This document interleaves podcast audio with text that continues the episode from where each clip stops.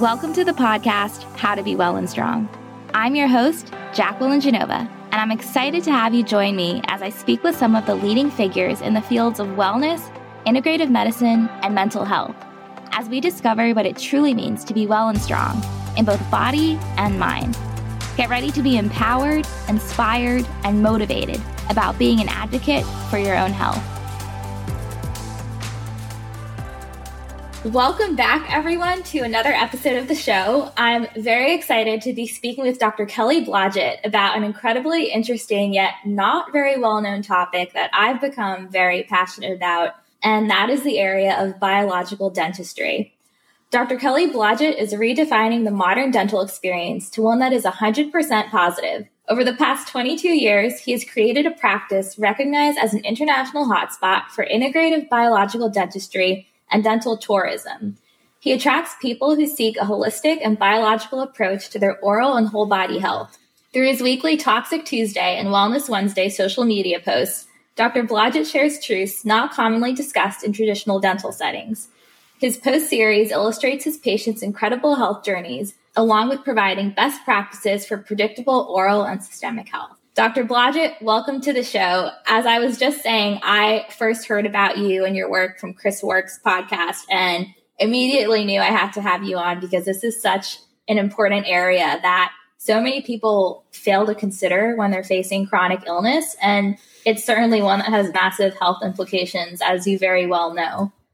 Yeah, well, I'm so grateful that you you came across that uh, the podcast with Chris. I mean, I'm so um, I'm so impressed by that gentleman. You know, I mean, he has a great reach and he is sharing wonderful information. And uh, I got to tell you, the number of people who have come to see me because of that direct connection and hearing about the the the oral conditions that they were experiencing um, and their their cancer diagnosis and the fact that their oncologists aren't considering or thinking anything about the mouth uh, as it relates to their their oncological plan.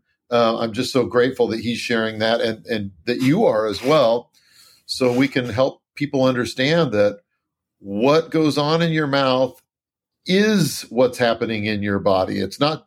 It's ridiculous to say it's connected because it's so obvious. You know, um, there is no difference between oral health and systemic health. It's all one. It's the health of one human entity. So I'm glad that we're going to talk about that today. Absolutely. Couldn't agree more. Yeah, I'm a huge fan of Chris. I'm actually having him on the show in October. So I'm oh, very, great. very excited for that. But Dr. Blodgett, let's just start with the basics. So can you provide an overview of what biological dentistry is and how does it differ from traditional dentistry? That is a, a good place to start. So l- let me offer this kind of clarity and, and, and I think it will help listeners to appreciate the challenges that dentists face as they might consider moving in the direction of a more biological practice. And that is that in the world of dentistry, there are no biological dental schools, right? Like in the world of medicine, you can have chiropractic schools, um, naturopathic schools, homeopathic schools. In dentistry, it's just dental school, right? That's all there is to it.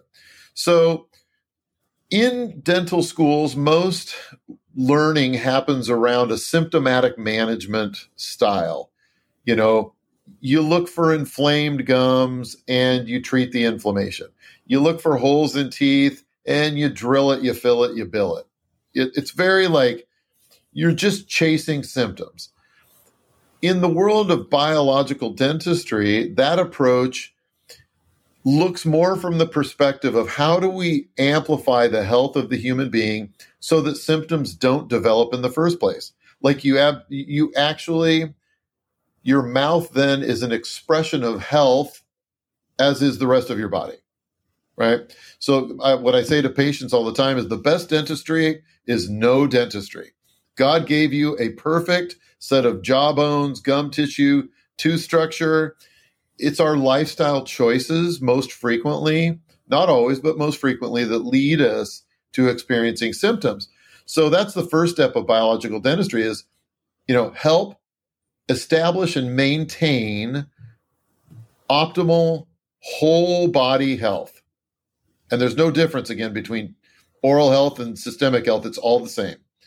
So the second aspect as that differentiates biological dentistry from traditional dentistry is how we look at the materials that we use when we are helping, you know, do dental rest, let's say dental restorations or tooth replacements. You know, it's very common uh, these days for people who are losing teeth to consider how am I going to replace those teeth, right? For the past 40 years or 50 years, dental implants have become, you know, a big, uh, a fashionable, shall we say, a fashionable and common way to replace teeth. The problem for most people is that they're they're having titanium alloy metal alloys placed in their jawbones. If you're not sensitive to any of the parts of that metal alloy, great. It's probably going to work pretty well for you. If you are sensitive to titanium, nickel, uh, you know, any of the, the components within that alloy, you might have systemic health consequences due to that metal being placed inside your body. So, um, as a biological dentist, I want to consider what is most appropriate bio individually for that person. So we might do bio, uh, uh, like a biocomp test or a ELISA test to look at uh, the genetics of that human being or their immunological response to materials. We can actually predetermine what filling materials, what ceramics, what implant materials are most appropriate and least reactive for that human being relative to other materials. So you can predetermine that prior to doing dental restorations. That's fascinating. What does that test entail? Yeah, yeah, it's like, you know, it requires a blood draw. A fat actually the, for the biocomp test you do a fasting blood draw. So when we're doing that in our office, you know, we have to inform the patient please fast for so long before they come in. Uh, and then we send it to the lab that's in um, Colorado called Biocomp and they'll analyze that. And usually, you know, a couple weeks later or so, we'll, we'll get that report back. It's a huge report, like it's almost 300 pages long. Wow. Um, and of course, like in my practice, there's a lot of material or information in there that's not pertinent. I don't need to know which titanium implant would be least reactive for them because I don't use titanium implants. But you know, you pick your sections that are most appropriate for the care for that individual and you can choose from that list and i know it might sound crazy to you know people who've never considered this and most most likely it sounds crazy to dentists who've never heard of this i have seen more patients that i can count who have dental restorations done let's say it's some dental fillings or some dental crowns and their body senses energetically that this is not working for them it's not just tooth sensitivity it's like they literally will say it doesn't feel right. I don't know how to describe it. It's not the bite. You know, uh, uh, not my tooth isn't sensitive. This just doesn't feel right. And when we do a biocomp analysis, more often than not, we find their their body is highly reactive to the materials that were used. And it, you know, the bummer is you then have to take it apart again to redo it with materials that are bio uh, like least reactive for that person. But at least you have good information off of which you can build a plan again, these are things you never hear about, right, from your typical traditional dentist, but so, no. so important. And on the topic of, of metals, mercury fillings, I know, is a big area of contention. And I think the irony with that, right, is that the American Dental Association has long insisted that dental amalgams have established a record of safety and effectiveness, but the research, you know, out there tells a very different story. And I know, I think Chris had mentioned this, that mercury is actually the most non-toxic, non-radioactive metal on earth. And the FDA actually reclassified dental amalgam as a quote unquote higher risk. Can you explain the potential risks associated with these fillings and in what cases do you advocate for their removal? Yeah, good question. Um, so let's start with some just some straight up common sense. Okay. A box that comes with a skull and a crossbones on it, you know, I mean, I have not used mercury amalgam in my my professional practice ever. Um, but back in dental school, you know, we were, as a matter of fact, in order to get my license in the state of Oregon, you know, I had to put mercury fillings in somebody's mouth to show that I could do it properly, you know, which is kind of crazy. Um, but anyways, on the box, whether you're buying, you know, brand A, brand B, brand C of of mercury amalgam fillings, it's a warning toxic substance. you know, like handle with you know appropriate safety uh, precautions. Blah blah blah. That's on the front end. Okay, on the back end, when somebody's having mercury amalgams removed, in my practice and every other practice in the state of Oregon our efflux lines, the lines that take all the suck to spit and water and all that stuff, all the garbage out of people's mouths, we have to have a mercury separation system through which that goes that captures the toxic mercury because it's toxic when it before it's in the mouth, it's toxic when it comes out of the mouth. Please explain to me how it's safe when it's in the mouth. It, it, it is it is not. I mean, it's just common sense, right? Um, and we could talk about this all day long. It's such a ridiculous subject, but uh, you know, there's a video that's been online for well over 15 years called "The Smoking Tooth," and it shows a dentist who uses an extracted tooth with a mercury filling in it, and he uses a fluorescent light and screen to show that you can actually visualize the mercury vapor coming off of that filling, right? And interestingly, if you heat it up, like let's say you're heating it up with coffee or a hot piece of pizza or a bowl of soup. So he takes an eraser and just warms it up with some friction.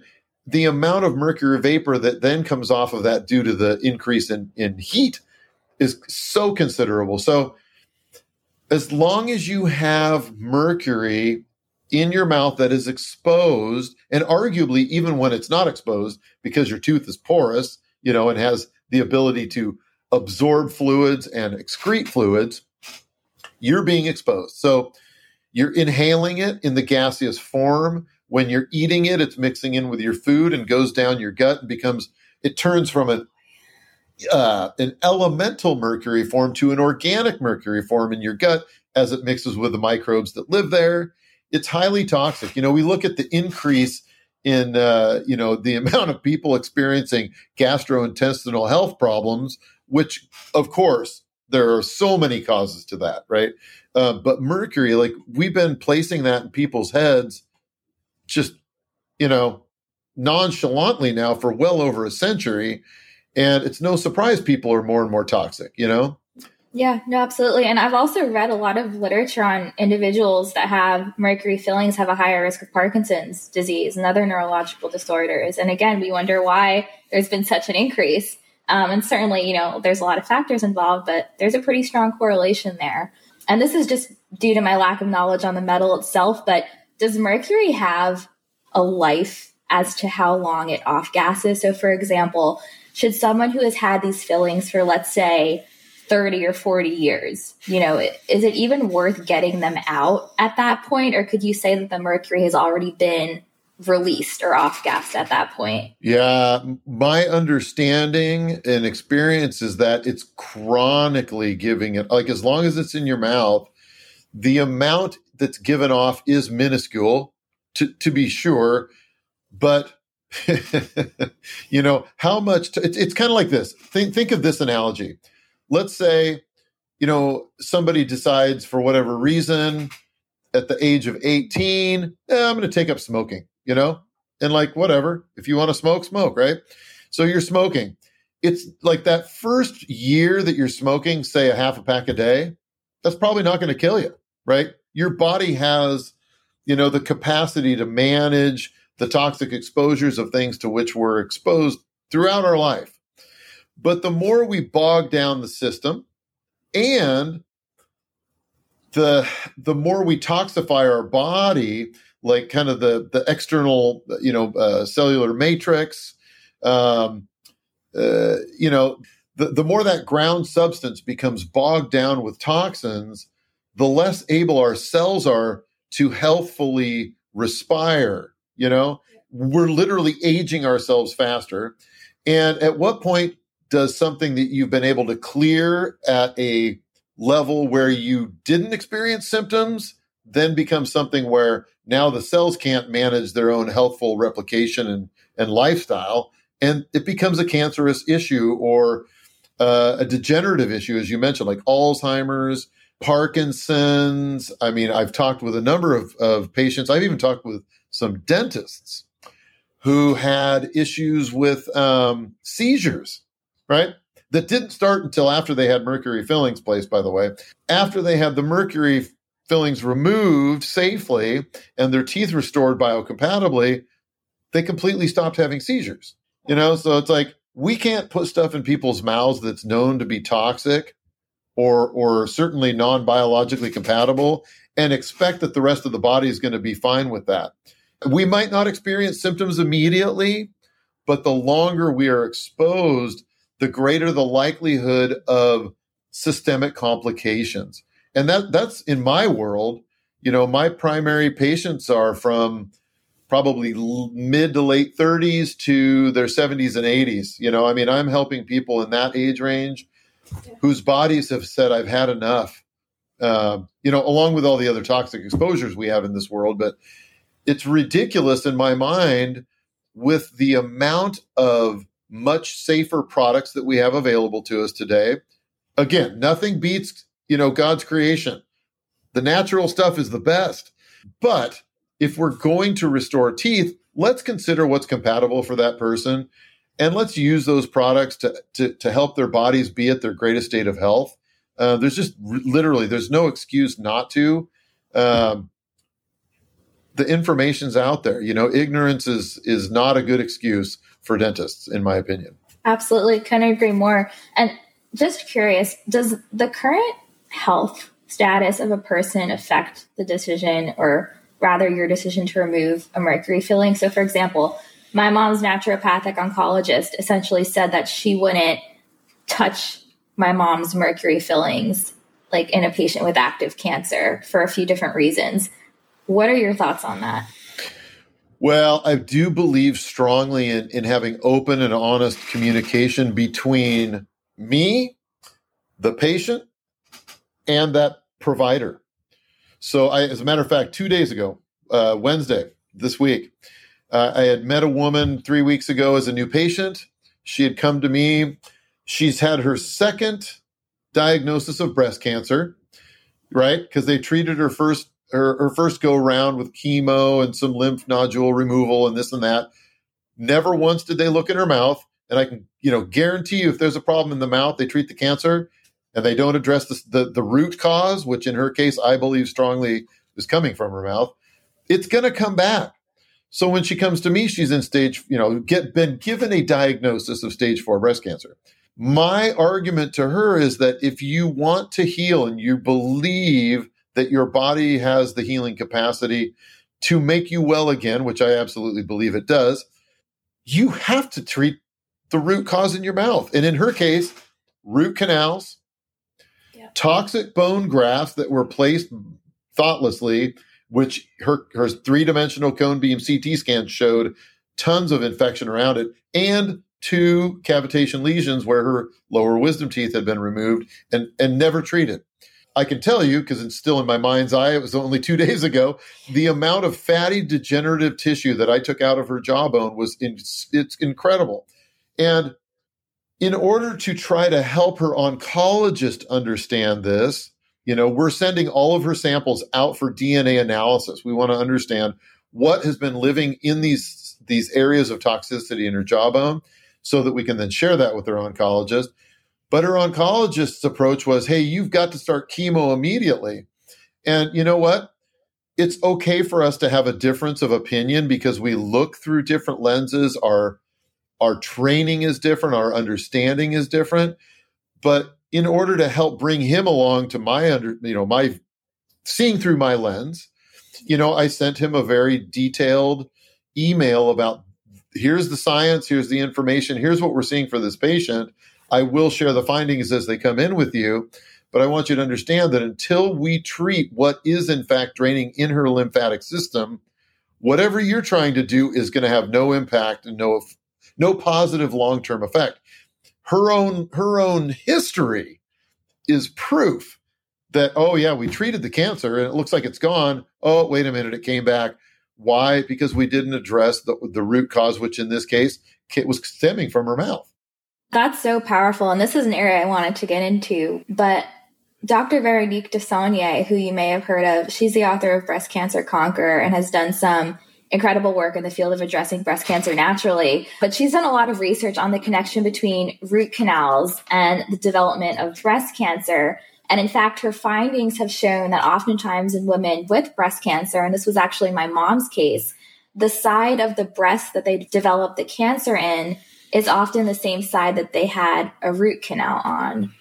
What are your thoughts on that connection and what research have you yourself found that supports that, if if any? Yeah, I think that it's a good question. Just look at patient history. It's that simple. And it doesn't have to be breast cancer. Like, I mean, it could be non Hodgkin's lymphoma of the cervical chain. Anything that drains from the mouth, right, down the neck into the chest cavity.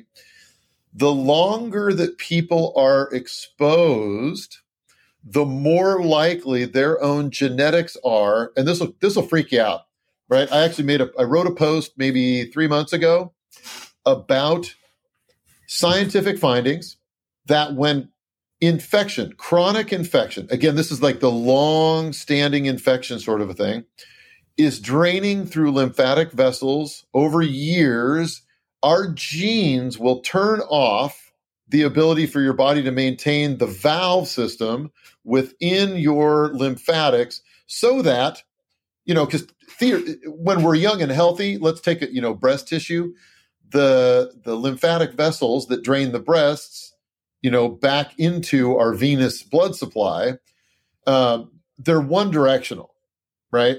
So, although it's possible for anybody to get breast cancer, we tend to see it more in, in aging people, right?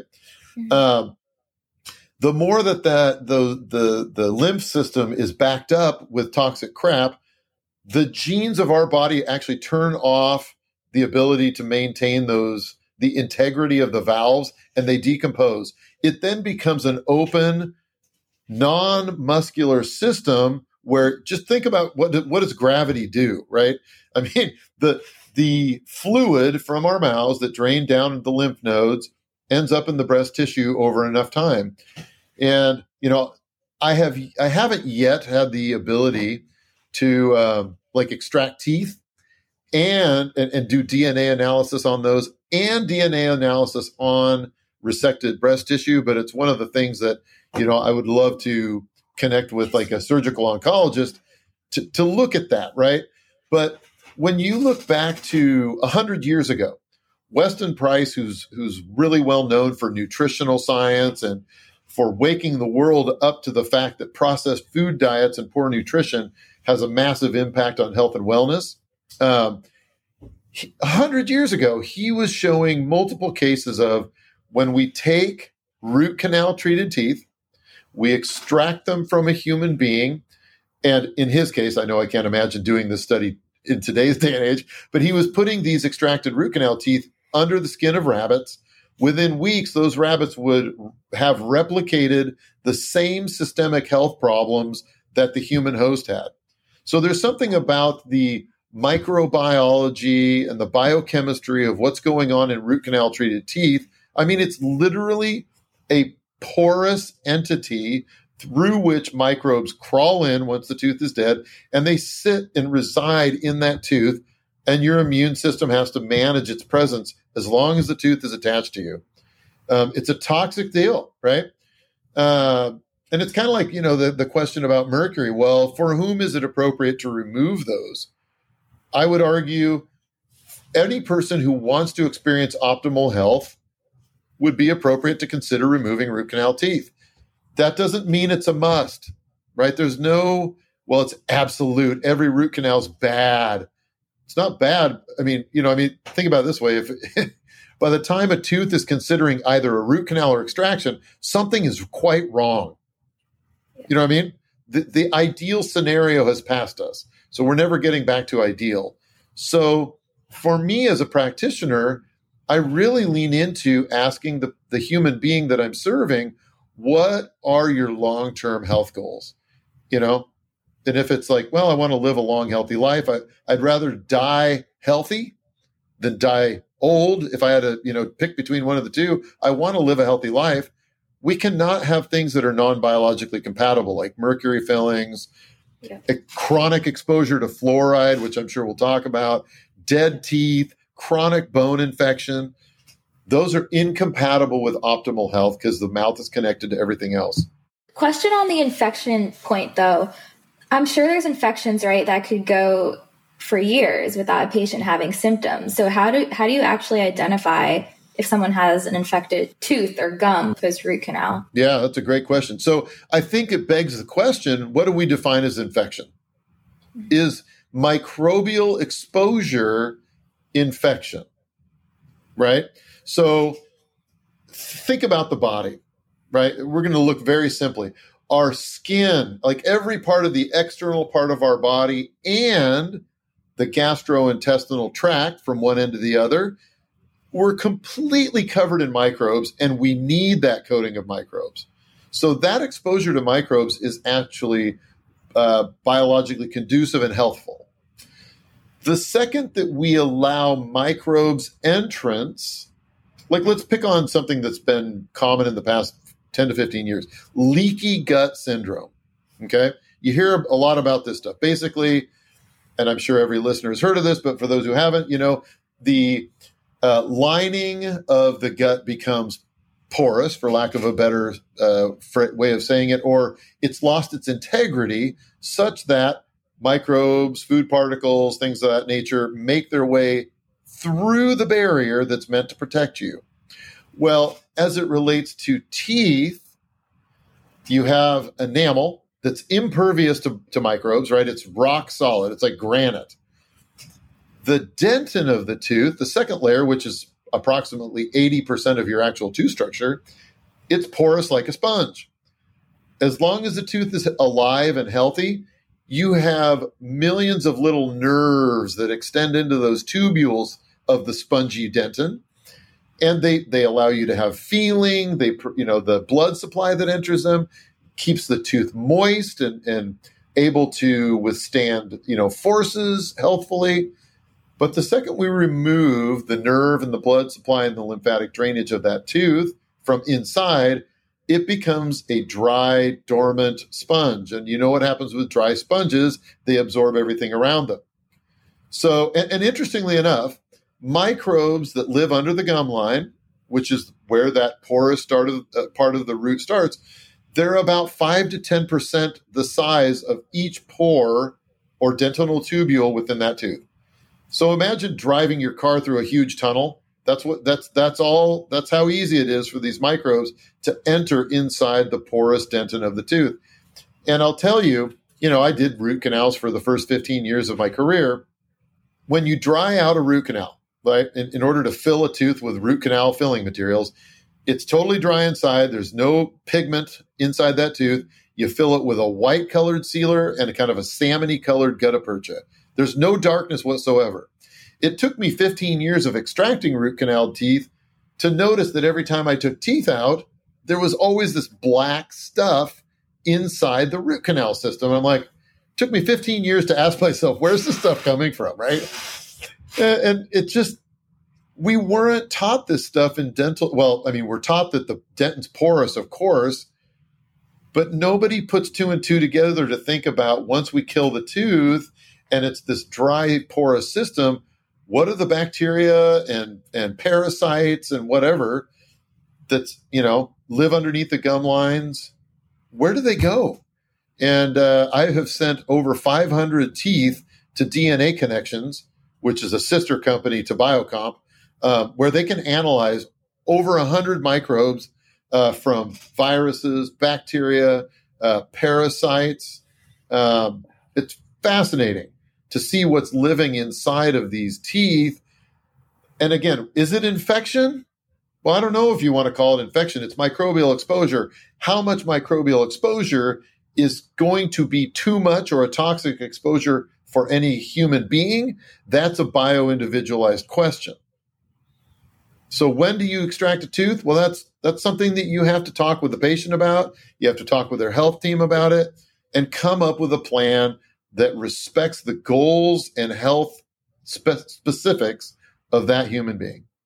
I love that approach. And I think too, you know, so many patients today, and this isn't even just within dentistry, it's within the healthcare system where the doctor will be like, you need this, right? You need a root canal. you need, you need this surgery. Yep. And Dr. Blodgett, this could be a whole other conversation, but a patient does not need anything, right? Yep. And that's why it's so important that patients educate themselves on the topic at hand or whatever issue they're facing because the doctor is not right. And I think, you know, so many people place 100% confidence in that practitioner and take it as gospel when in reality it's really not the best thing for them. And I've experienced that a lot even in you know my mom's cancer journey. And it's just made me very weary of, of doctors out there and, and interests. But again you always have to be your own advocate well I am so you just warmed my heart and made my day in saying that and addressing the language of expert to non expert communication. And in my personal and professional opinion, practitioners who tell people they need something, it's psycho emotional, psychologically and emotionally harmful to that person. Because what you're saying is, I'm the expert. I'm telling you you need this. Who are you? And how dare you say that you, you know, I'm wrong and it's just plain and simply it's inappropriate to talk to another human being that way if you believe in health autonomy and i do i'm so glad that you said that it's one of the things i tell new team members on my team the first day i usually try to tell them this actually when they're interviewing because i want them to under, understand that your verbiage and word choices and thoughts will be scrutinized period I want for you to speak only the truth, you know? And that looks like basing things on that human being's own goals, not on our understanding. Certainly, our understanding is going to play a role, but it won't be the guiding light. It's going to be about what that human being is asking for and how we can help them experience what they're asking for, not based on some dogmatic bunch of baloney that we've come up with. Well, that's why you're so successful in your practice, Dr. Blodgett, right there. Your patients, I'm sure, see that when, when they come visit. But, Thank you. you know, I, I couldn't agree more. And on a personal note, interestingly, so several years ago, I went to my childhood dentist for my annual cleaning and he took some x-rays, came back to me, told me that I had a handful of small cavities that needed to be filled. And for someone who never really had a cavity in her life, I was I was very taken aback by that. So rather than making an appointment for the filling, I went home. I was like, I'm not going to get them filled. I don't really think I have cavities. And you're going to laugh, but I went on my Kindle and I searched how to heal a cavity naturally. And that was actually my first exposure to biological dentistry.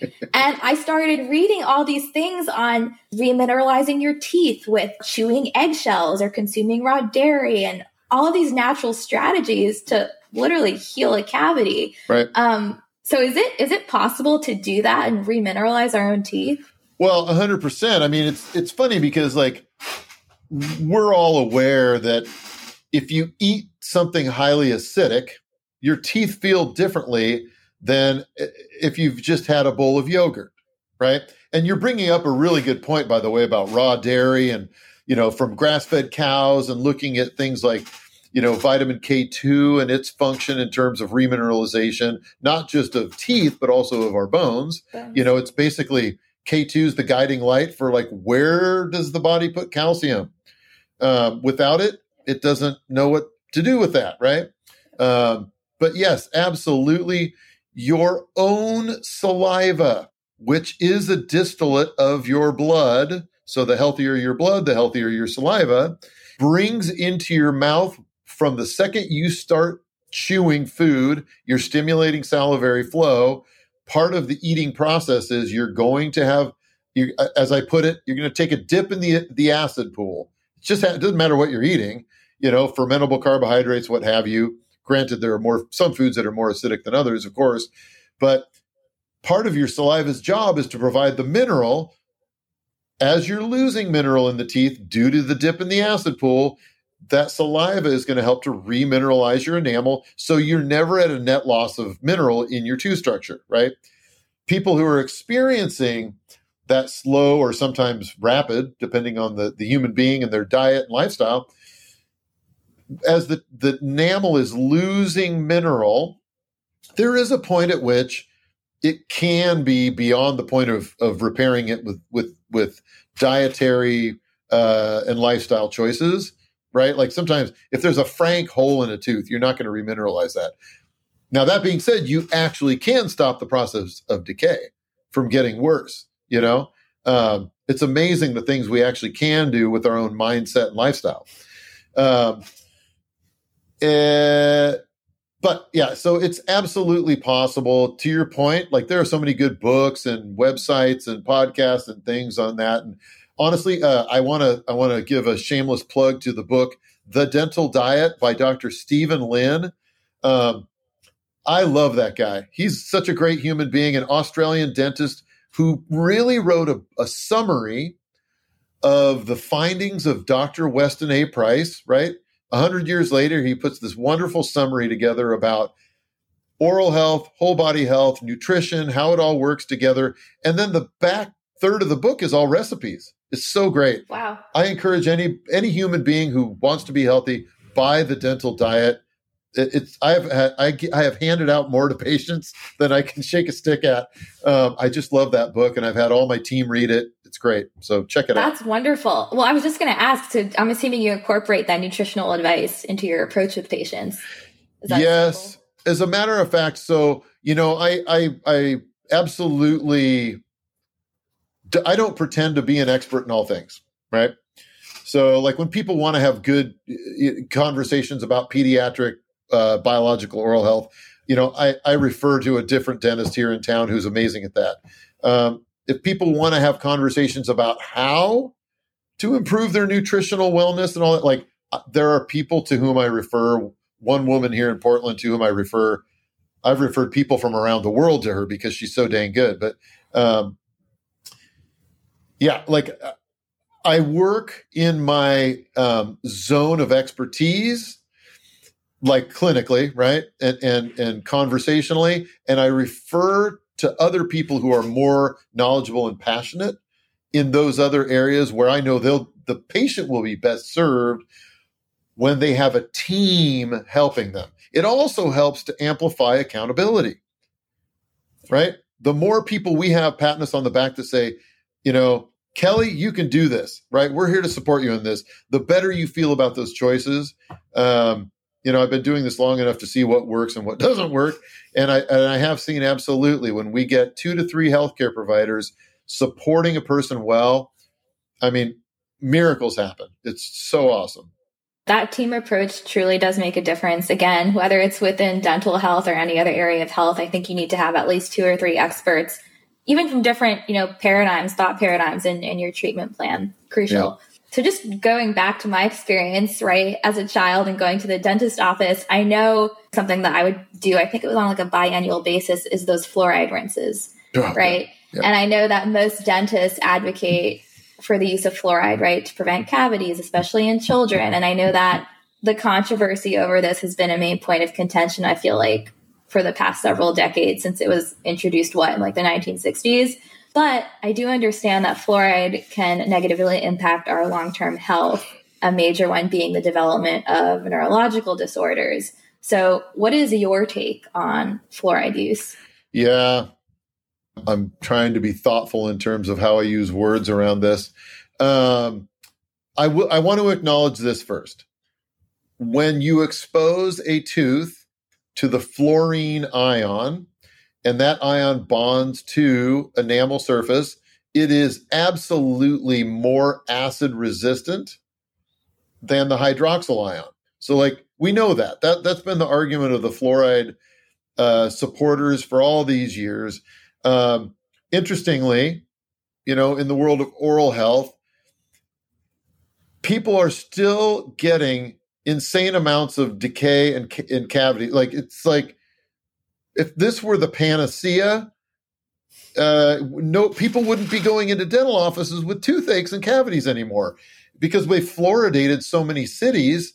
Um, if it worked, it would have worked, and it does not work. Why? Because our diet and lifestyles for so many people, it's horrible.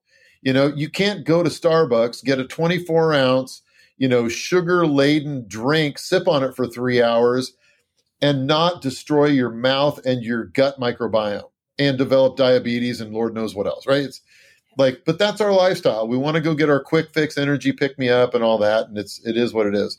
What we know scientifically as fact, one, uh, up until the 1950s, fluoride was not added to the vast majority of water systems anywhere. Now, certain parts of the world did have naturally occurring higher levels of fluoride, and we did see in those areas, such as Colorado, more dental fluorosis, meaning uh, a modification of how uh, enamel is formed that isn't healthy. you know, it's both less aesthetically pleasing and uh, structurally has lowered integrity. So, you know, that argument goes out the window. But if we look at historically, how is it that there were so many uh, groups of people over the last thousands of years who experienced no dental decay and they didn't have added fluoride in their water? It boiled down to you know diet and lifestyle, the nutrition that they were able to expose themselves to, and their lifestyle. Um, we're also now seeing, and there are so many studies. Anybody who's interested can pull up PubMed and type in fluoride comma, IQ. Let's pick on that one, right? There are hundreds of studies that have shown that populations that are slowly and lowly exposed to fluoride over time develop lowered IQ because of how, as you put fluoride in your mouth, whether it's a, a, a rinse in a fluoride tray delivery system or in your toothpaste, you cannot put it on your tooth without your oral mucosa absorbing that stuff.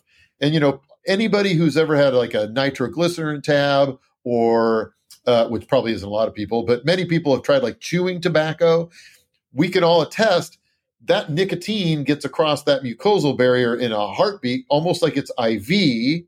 Um, even uh, a person in like, you know, a diabetic person who's having a problem in the dental office, what do we say?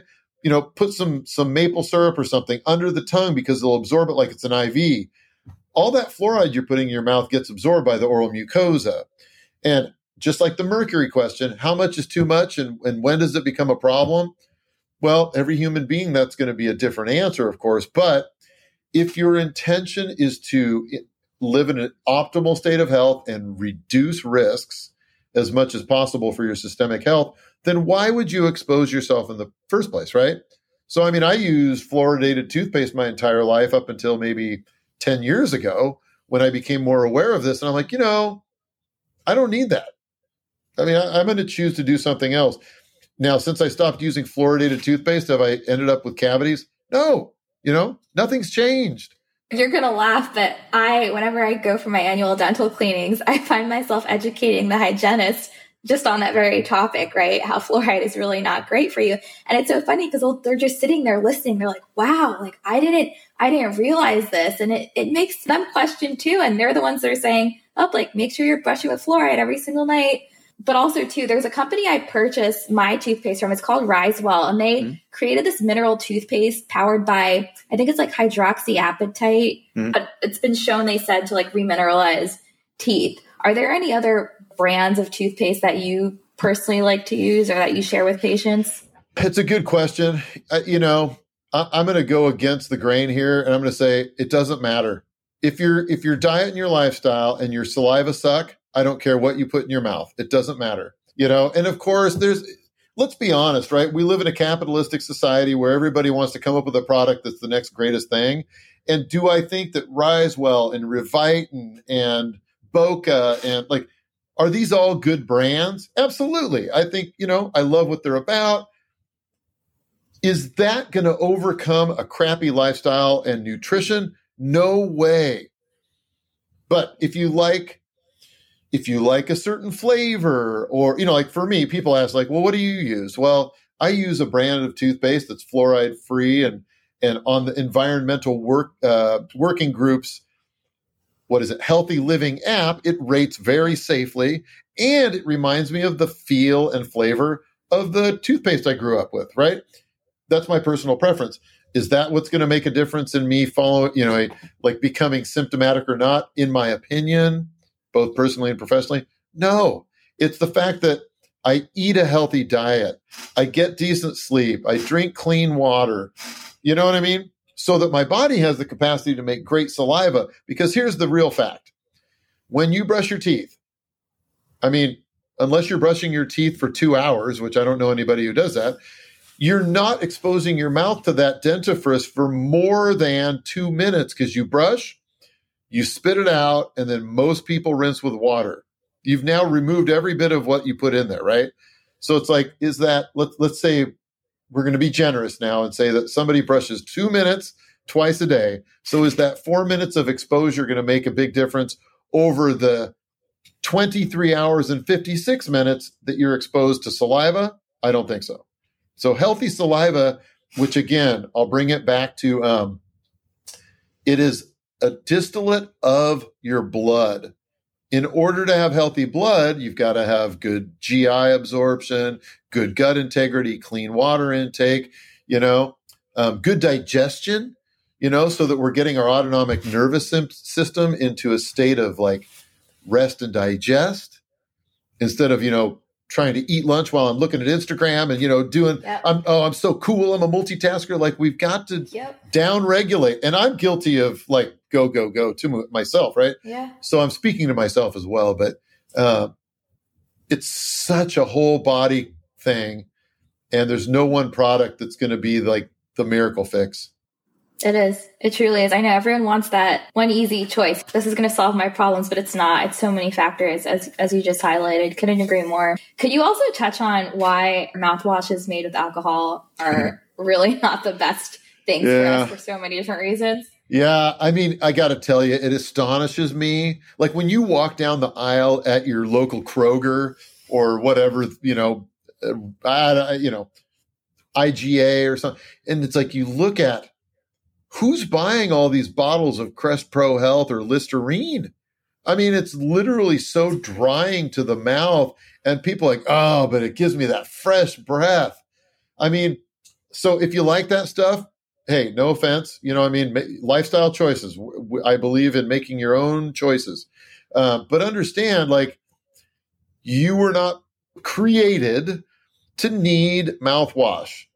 Um, when you keep your mouth clean, and you can do that, by the way, many people do primarily through just chewing healthy foods. Like think of the friction of chewing lettuce or English cucumbers. Um, that's pretty self cleansing, honestly. Or chewing nuts, right? I mean, that, that actually brushes your teeth as you're chewing. It's kind of frictional.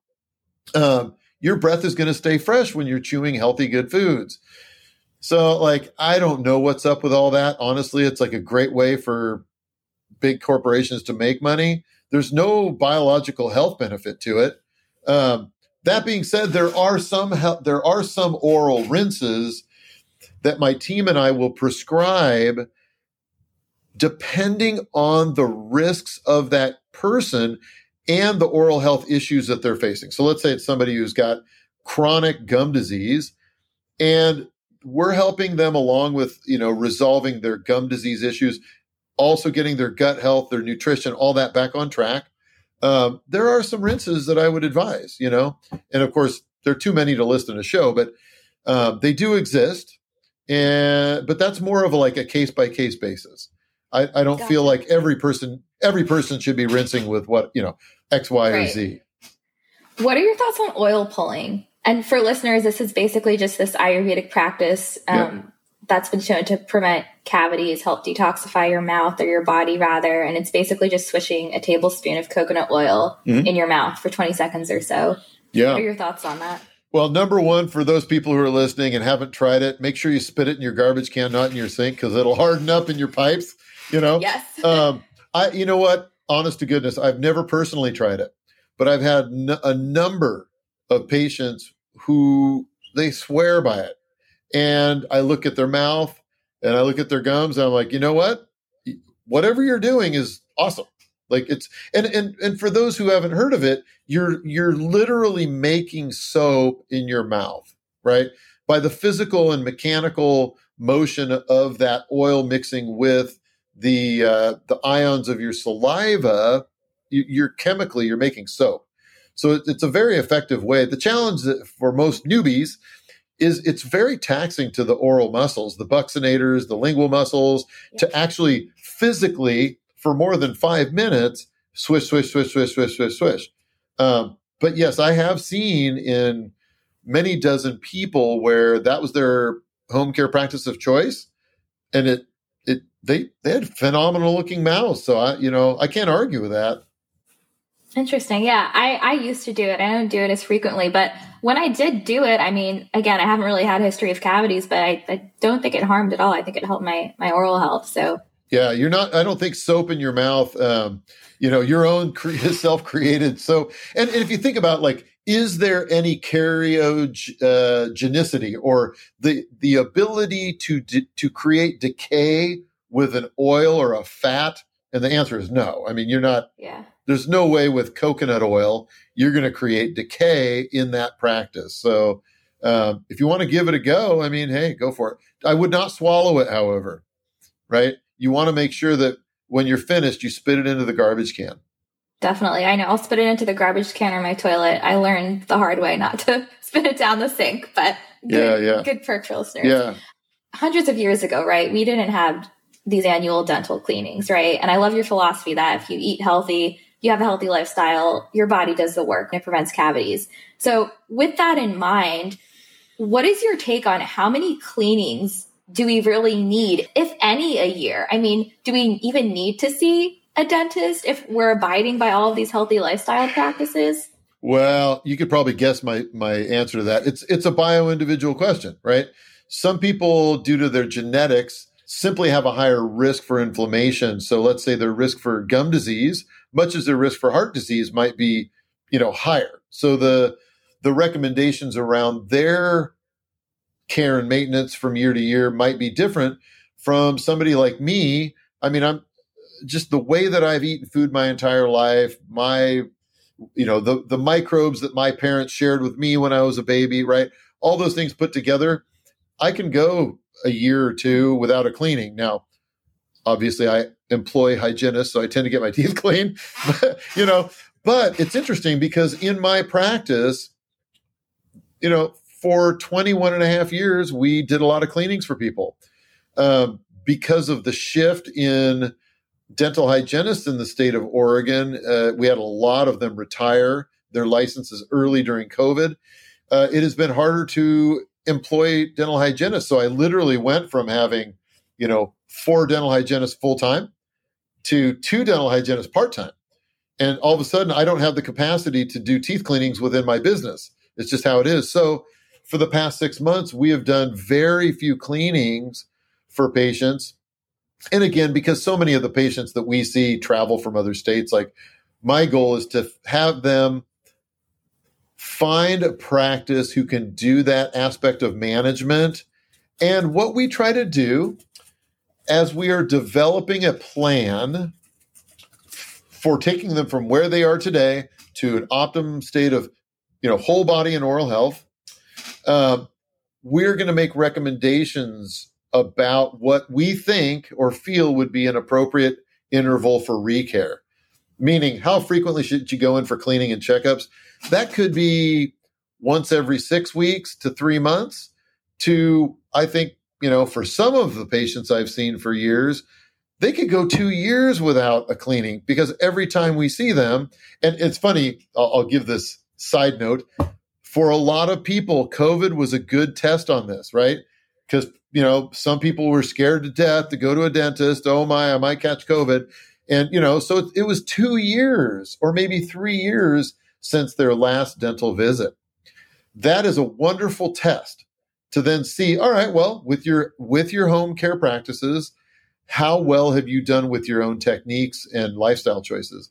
And I'll tell you what, there is a large group of our population where they really they don't need to see a dentist you know um, maybe a once every two to three years maybe once every five years for a lot of people probably once a year is appropriate um, why is it one why why are most people of the mindset that i need to go every six months it's because that's the the plan their insurance plan which in my opinion is such a waste of money um, yeah you know, employers, like maybe your employer, right? They give you or they pay for as a benefit a dental benefits plan.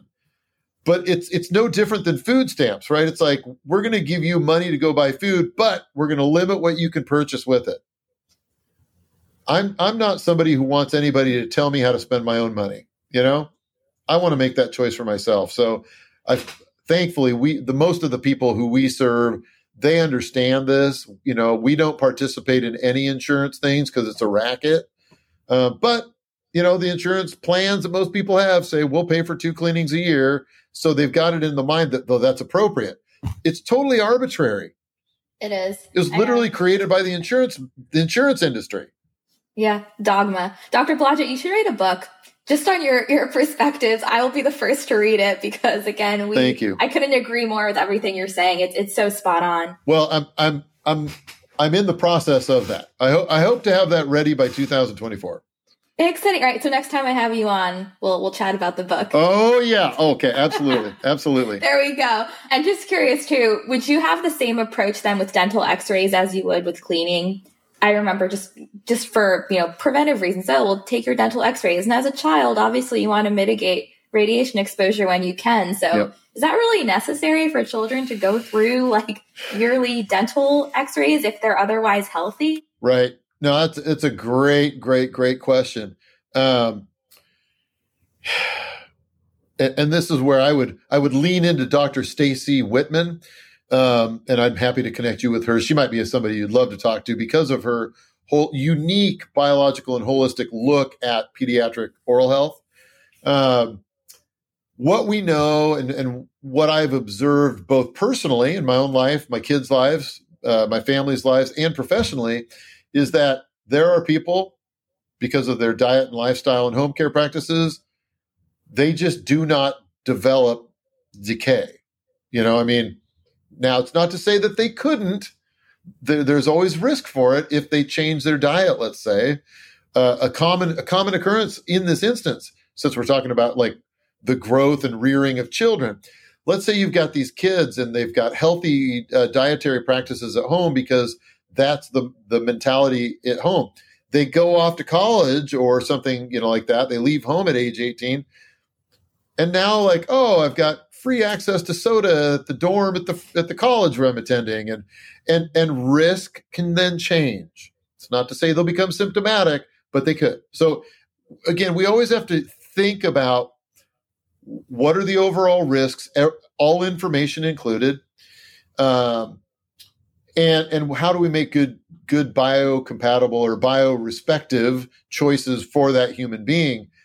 I will say in my practice, for the first visit with every adult that I meet, I need a certain level of understanding in order to, you know, have all the information I need to understand where they are and what the risks are. Right now, again, I tend to treat people with they've already had root canals, they've already had teeth extractions, and, are, and they're sick. They've already had mercury fillings, um, so they understand. Like we have to gather the right information. But as time goes by, when is it appropriate to take x-rays well for somebody in my situation like if i had a hygienist take x-rays of my teeth once every five years for me that's appropriate you know i've yeah. never had a cavity in my life you know like a, a, a cavity as we tra- uh, traditionally understand it so like why then would i take x-rays every year to verify what i already know and i've proven to myself over decades of life um, so we've looked quite bio individually at each person. How, you know, uh, their history is going to give us a really good lens through which we can see what would be most appropriate.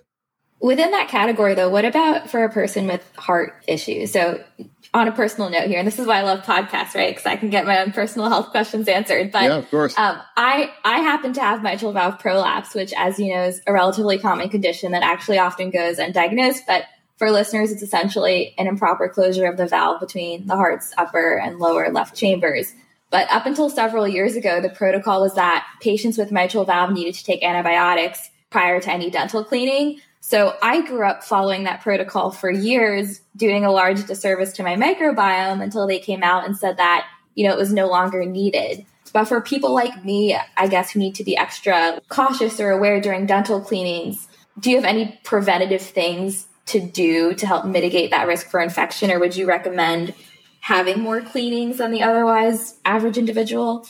Well, again, I think that, I mean, so let's look at like what do we know about microbial exposure in the mouth, right? So we, we do know that every time you chew, so let's say I give you a handful of uh, almonds, you know, and, and you start chewing these almonds, the movement of your teeth in your gums and jawbone is going to create an exposure to microbes into your bloodstream, period. Every time we do it.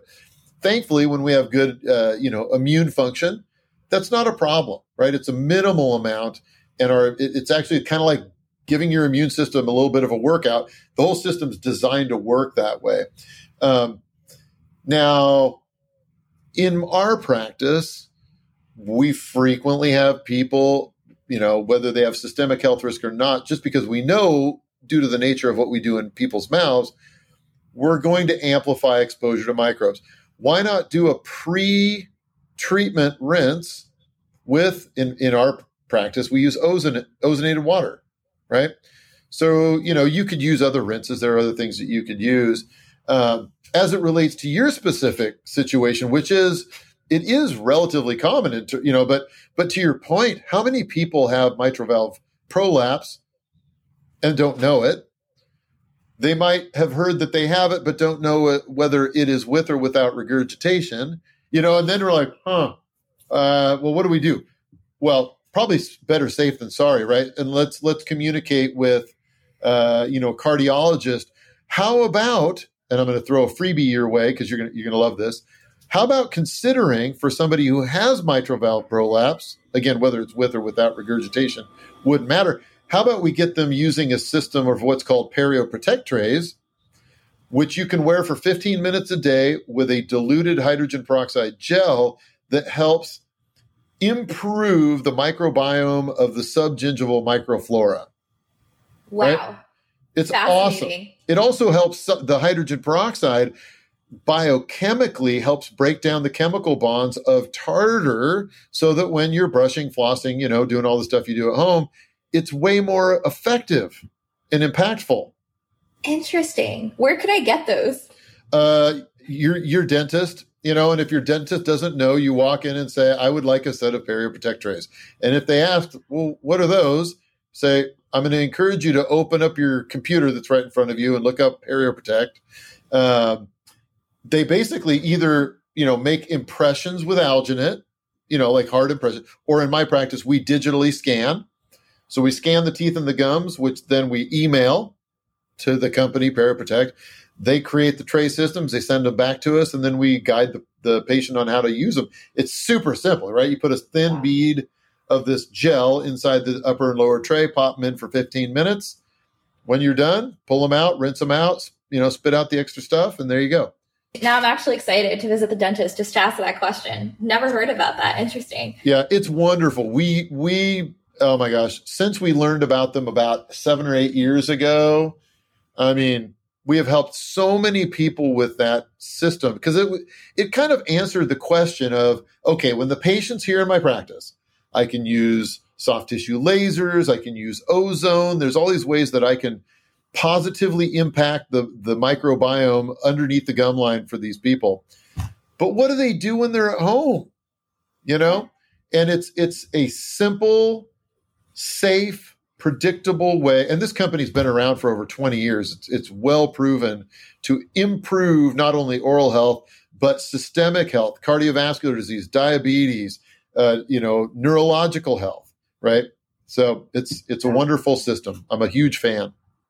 Well, Dr. Blodgett, I'm sure at this point in time, every listener is probably like, I need a Dr. Kelly near me, but they want to find someone like you. What should they look for when seeking a qualified and reputable biological dentist? So, first and foremost, like we are open to helping anybody who is looking to optimize their whole body health um, through the improvement of their oral health. Now, that being said, in a given year, I might be able to see a few hundred people, you know?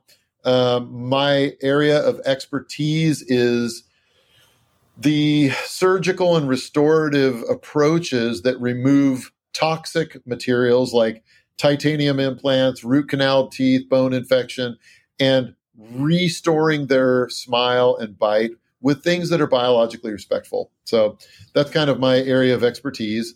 Um, and we also help to refer to other trusted professionals around the country and outside the country.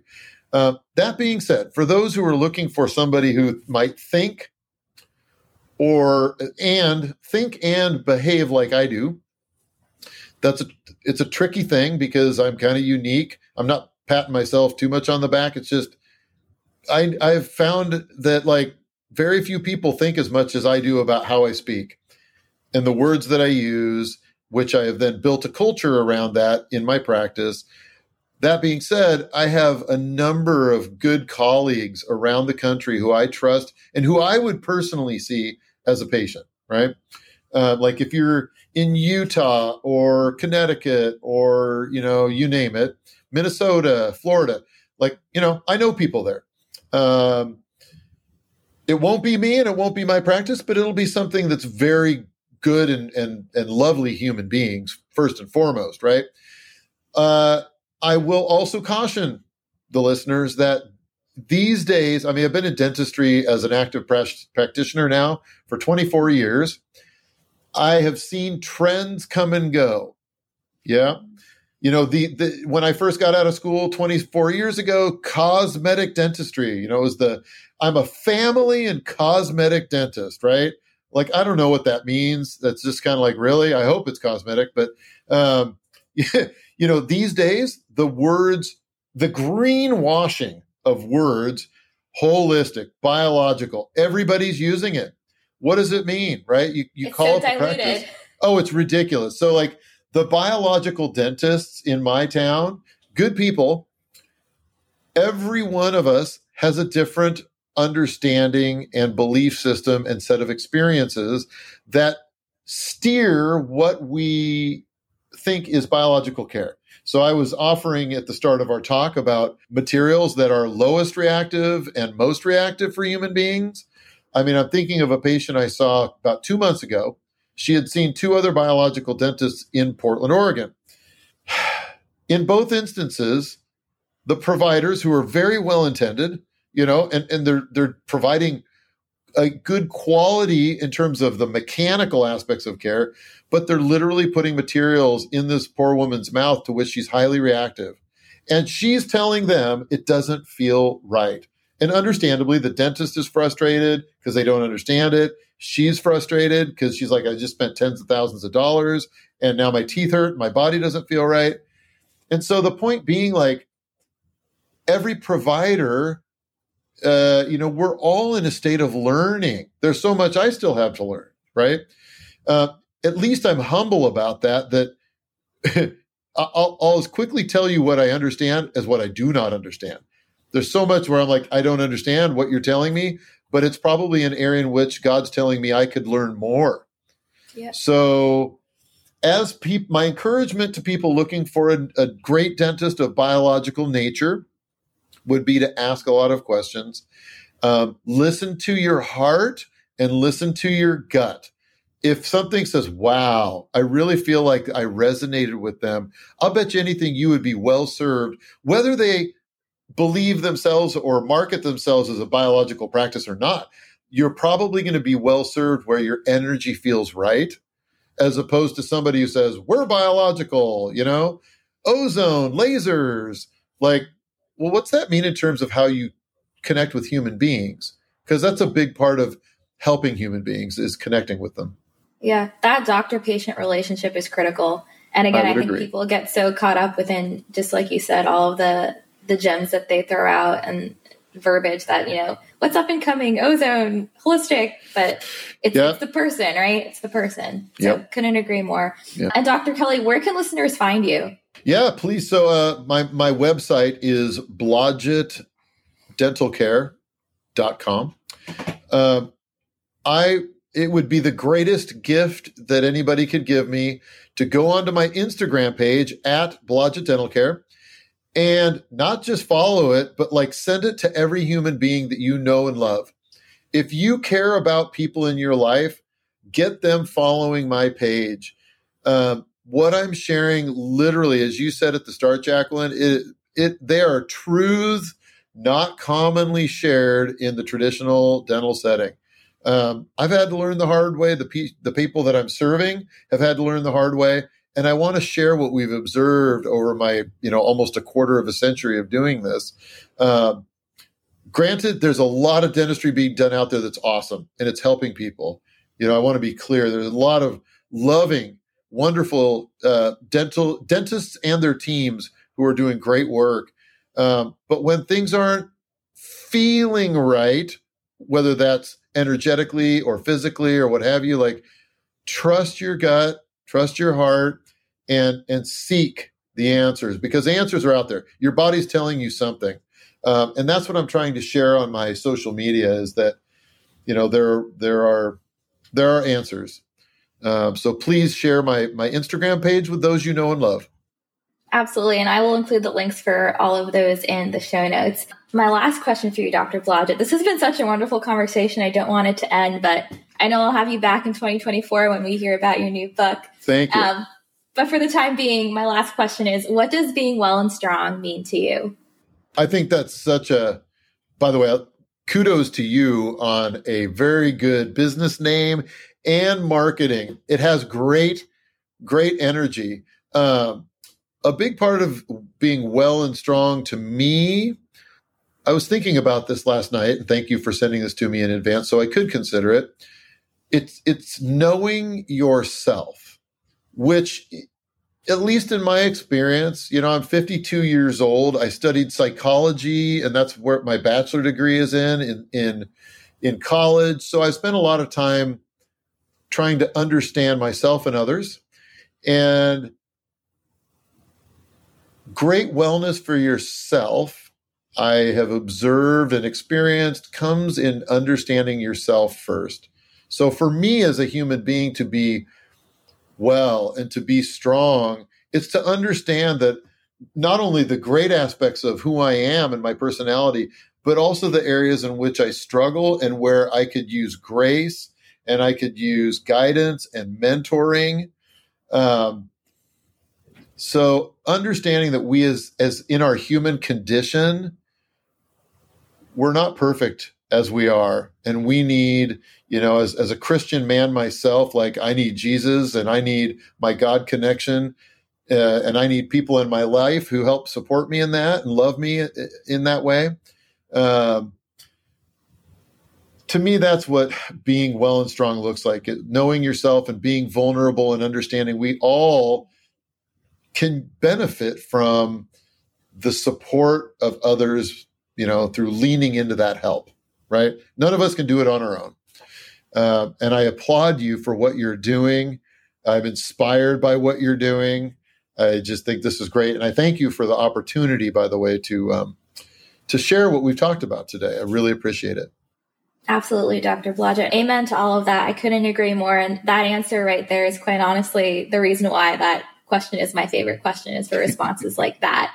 So thank you for all that you do in this space and the incredible work that you're doing. You truly are helping so many people. And I am beyond excited to share this episode with listeners. I, I already know it's going to be a big hit. Thank you so much. I hope you enjoyed this episode. If you would like to support the show, please subscribe, leave a rating and review, and share it with others. Be sure to visit wellandstrong.com to access notes from the show and to stay current with new content. I'm so grateful you joined me. Be well and be strong.